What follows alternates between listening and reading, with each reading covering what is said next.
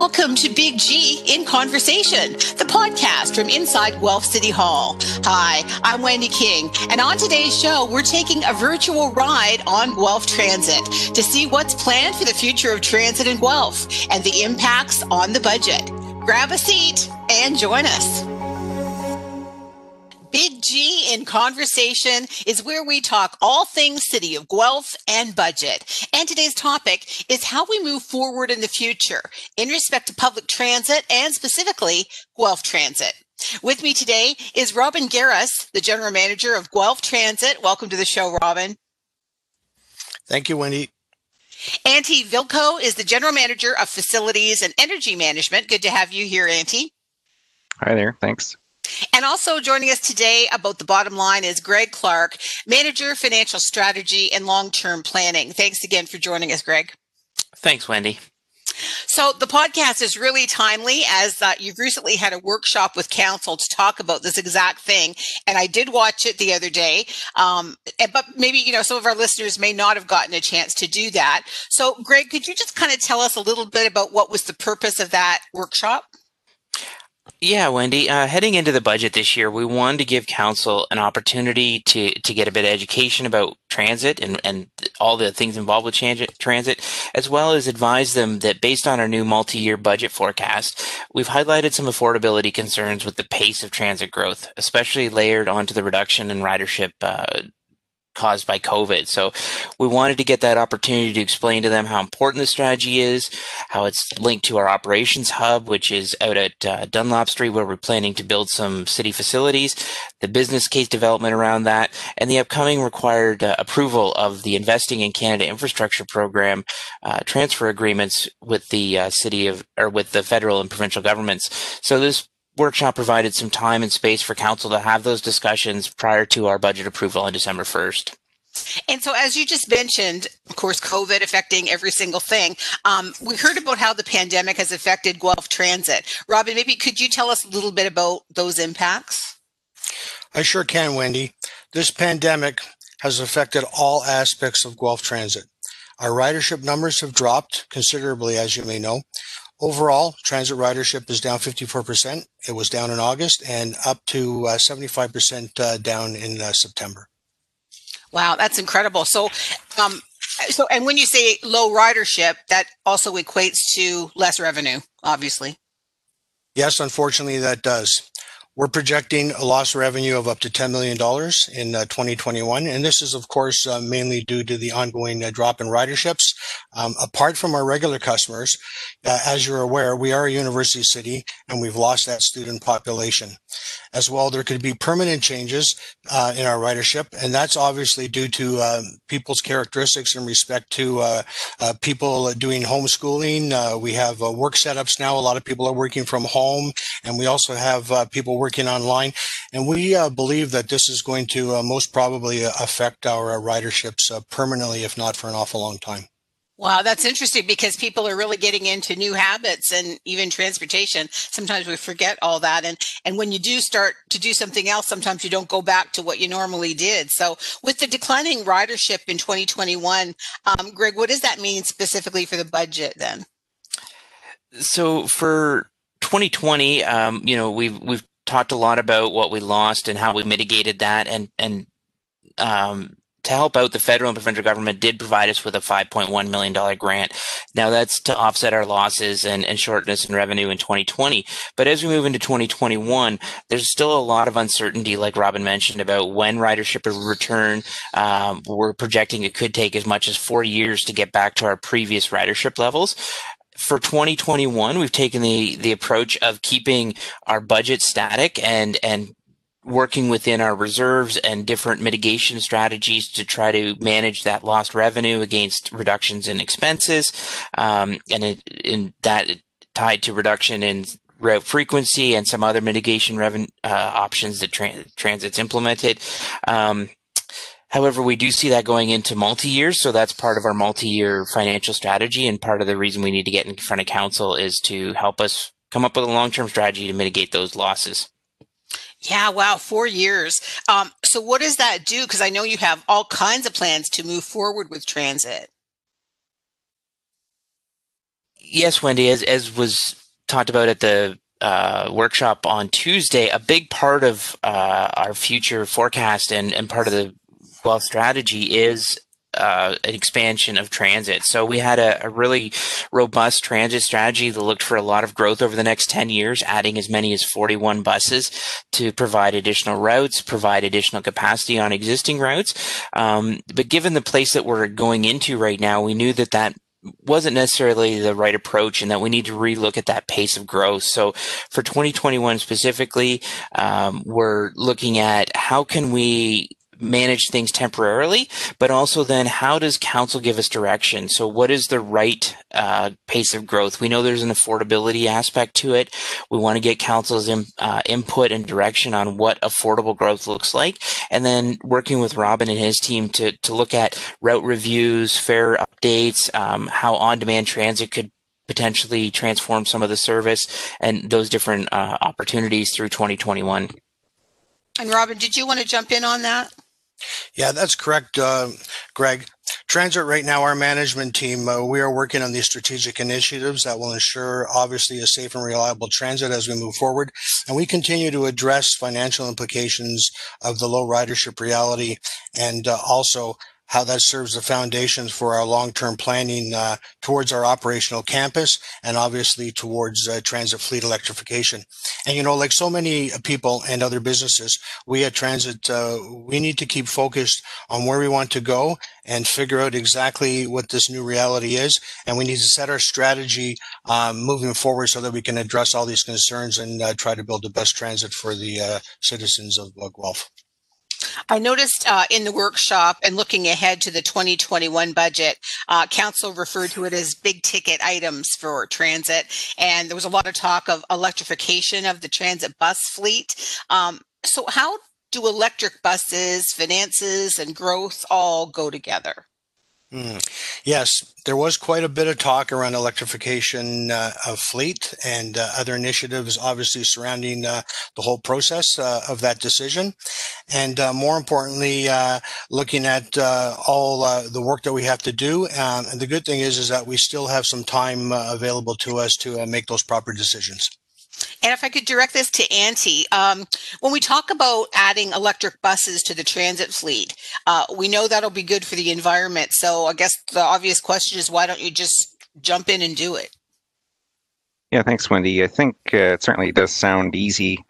And in essence, it really isn't that difficult, but it's just uh, not just about getting the buses themselves. It's about everything else uh, infrastructure wise that needs to be in place around the buses, like the facilities themselves and the charging stations, electrical power, and even the number of buses. Um, and of course, all of these things come at a cost, so there's an investment component to it. Um, and certainly, we don't want to look foolish and simply just buy buses have and have no way of charging them. So that's an important piece. We do have some work to do here before we can finalize some of these decisions.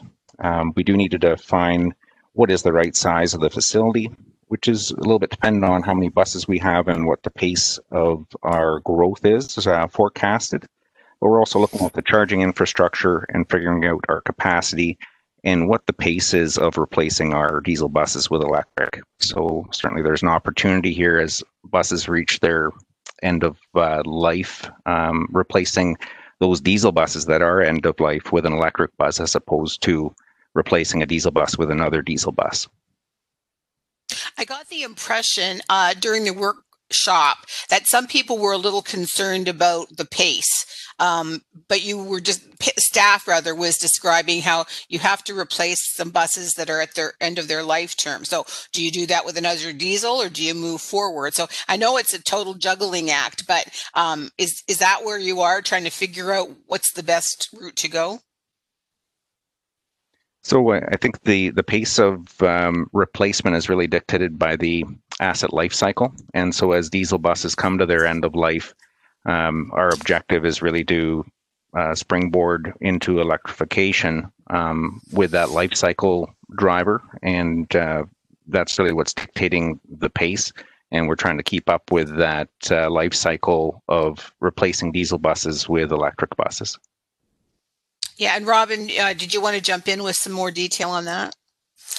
Yes, I do. So what that really means is that we have a lot of challenges ahead of us. Uh, uh, we are currently at Transit. We're reviewing uh, our routes and mapping out how electrical buses will perform uh, with our existing routes, with the changes that need to be made.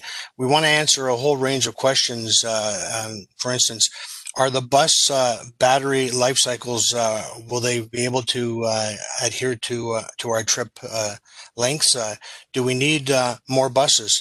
Uh, is there an opportunity to uh, get uh, smaller batteries for the buses or logistically smaller uh, buses that we can use in the process? Obviously, um, we want to right size. Uh, this is a right sizing exercise. Uh, as you may be aware, we have 80 buses right now. We have a tight seven day a week schedule with little downtime. Um, so we want to make sure that throughout this process that we better understand exactly the right number of buses to serve our community as we move move forward uh, in this electrification process. So there's lots of challenges. Yeah, I can see that. Um, so, and you were discussing that, you know, new buses, then you need the charging stations. You had to have somewhere to put the buses, especially, you know, in a Canadian winter. Uh, you can't just leave them sitting out in a parking lot somewhere. So all of that comes at a price, obviously. And so how are you dealing with that? So you're you're right, and what it really comes down to is uh, taking baby steps, making the right decisions. So uh, there's going to be a period of time when we're transforming from uh, um, the diesel buses to the electric buses. Uh, there's going to be a cost associated to both. We need to make the right decisions so that uh, we're spending uh, the money appropriately.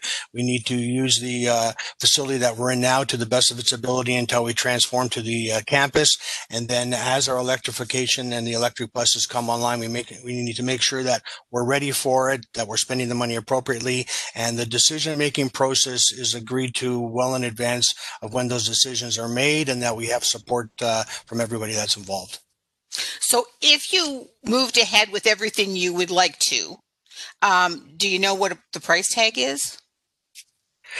Um, price tags, uh, I'm going to probably have to uh, revert to the uh, smarter people in our uh, obviously finance department. I'm not sure if Greg can uh, chime in on that, but uh, I will tell you this: it's going to be expensive, and it's going to be money that's well used, and we're going to do whatever we can at our level to make sure that we make the appropriate decisions that are right for the city of Guelph.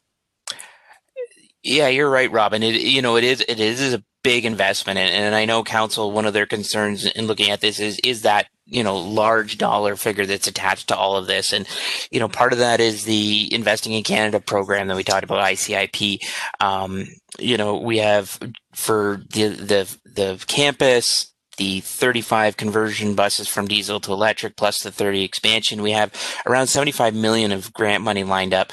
Um, but also it requires about 104 million of taxpayer and development charge money from the city's point of view. So that that's just for the capital. Then you get into the operating and and um, you know um, maintenance and fueling of electric buses. You know all those things add to our operating budget and that's part of what we you know shared during the uh, the workshop is that we're looking at a one to two percent tax rate increase to bring on some of this this infrastructure. So there is a lot of uh, investment in this, but to Robin's point, there there's also a huge benefit. So we have a, and I can let Andy talk to this, but you know we have a hundred percent RE goal for the city and, and a zero carbon, and you know we know that fifty percent of our um, emissions is by our transit fleet. So there's a huge win to, to replacing our transit fleet. And the opportunity is that the federal government's willing to partner with us on some of that. So we know we need a new facility. We know we need to go green. We do know we need to grow. It's really about the pace and the timing of that and how we manage all of that. Um, and, and really utilizing that funding from the ICIP to the maximum ability that we can. Um, so, you know, from a financial perspective, it is big numbers, but we have, you know, we do have some time to, to work out the details and, and make sure we're making the best investment possible. I guess uh, just to add on to what Greg uh, mentioned there, I think as a as a phased approach, we do have plans to uh, make some moderate electrical modifications at the existing transit road uh, transit facility location. And uh, currently, there's only enough electrical power capacity to charge one, put one charger uh, at that location. So the moderate upgrades will allow us to install four 150 kilowatt chargers, and that'll get us. Uh, allow really a pilot study approach to understand the logistics around as we transition from diesel to electric buses and also understand what um, between logistics and timing and how that all works together.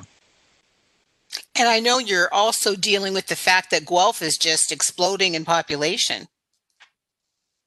Well, that's right too, and I think that's part of the route review and route analysis that's being done by by transit in terms of optimizing the service and defining the needs.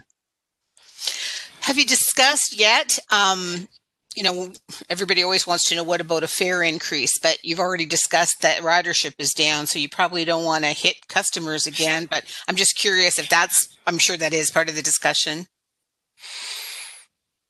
So I can chime in on the uh, fare increase. So there's never a good time for a fare increase. And as you uh, know, we are doing a route review right now, and uh, after the route review, our intention is is to uh, finalize our EFMS project, which is our electronic fare management system. And once we have that in place, and we're satisfied that uh, we're we're uh, in the right direction, that uh, we're going to look at a fare strategy. We're going to come up with a new fare strategy that coincides with a transit master plan. And uh, at some point in time in the near future, uh, we will make the right decision uh, once we've uh, finalized our route review and we know the direction we're going to head in, and we've uh, satisfied our strategy needs. That uh, the discussions for for fare strategies and fare increases will point in that direction at the appropriate time. Forgive my ignorance about you know uh, transit words, but I heard the words hub and then I heard operations campus. Does that mean like terminal? Does that mean like a bus terminal? So the uh, the, the term around operations campus is um, looking at how we service our operational uh, department, specifically transit is one, operations, fleet maintenance, and corporate building maintenance. And the idea of an uh, centralized operation campus is to gain efficiencies by having our operational departments work in one location. And when we look at the asset and life expectancy of those assets, they are all at end of life and at overcapacity. So we're looking to for a solution on how do we keep up with the pace of growth for the population and also be able to service, uh, provide our operational services. So there is a business case that's being prepared um, that will be coming to council uh, next year, and that'll help council with the decisions needed, um, not only for our transit discussion today, but also for how we move forward with uh, with our operational departments so much information. I know we've just barely, you know, scratched the surface, but at the end of the day, um, where would each of you say this leaves us in terms of transit for the future? I think we're in a we're in a good place to have more discussions with council. Certainly, what we're talking about here with electrification of transit and and our operations campus and, and future needs is really aligned with not only current council direction for energy goals for 100% renewable and net zero carbon. It's also aligned with our strategic plan, um, particularly our building our future and sustaining our future. So again, there's some some really exciting opportunities for for the city to transform and, and grow as we as we move um, through this process. Um, and I think uh, we're in a really good place to to have uh, discussions with council and allow them to make informed decisions uh, on these issues. Yeah, I, I, totally agree, Wendy. You know, for a number of years, behind the scenes staff have been looking at our aging facilities. And like Andy said, you know, this is partially about transit, but it's about the city as a whole. And really having this conversation with council started last fall, continues today. Um, and multi-year budgeting is really highlighting it is we need to be planning for the future. And, you know, transit is a big part of that future and they're a trigger. They're also an opportunity. This grant funding allows us to move projects forward that we wouldn't have been able to at a time, um, you know, given uh, budget constraints and funding constraints. So it's an opportunity. Transit can be the leader. We can do some transformative stuff with transit, ensure we're meeting customer needs, as well as helping the city move forward from an overall budget perspective and, and really get us in a good place to move those other um, operations supporting um, facilities forward and bring them to 21st century facilities that meet the needs of today and tomorrow. Robin, you got the last word. This is great conversation. And at the end of the day, what we're all trying to do is to really bring the best possible transit service to the people of our community, both today and for the future. And we understand that we've got some challenges ahead of us.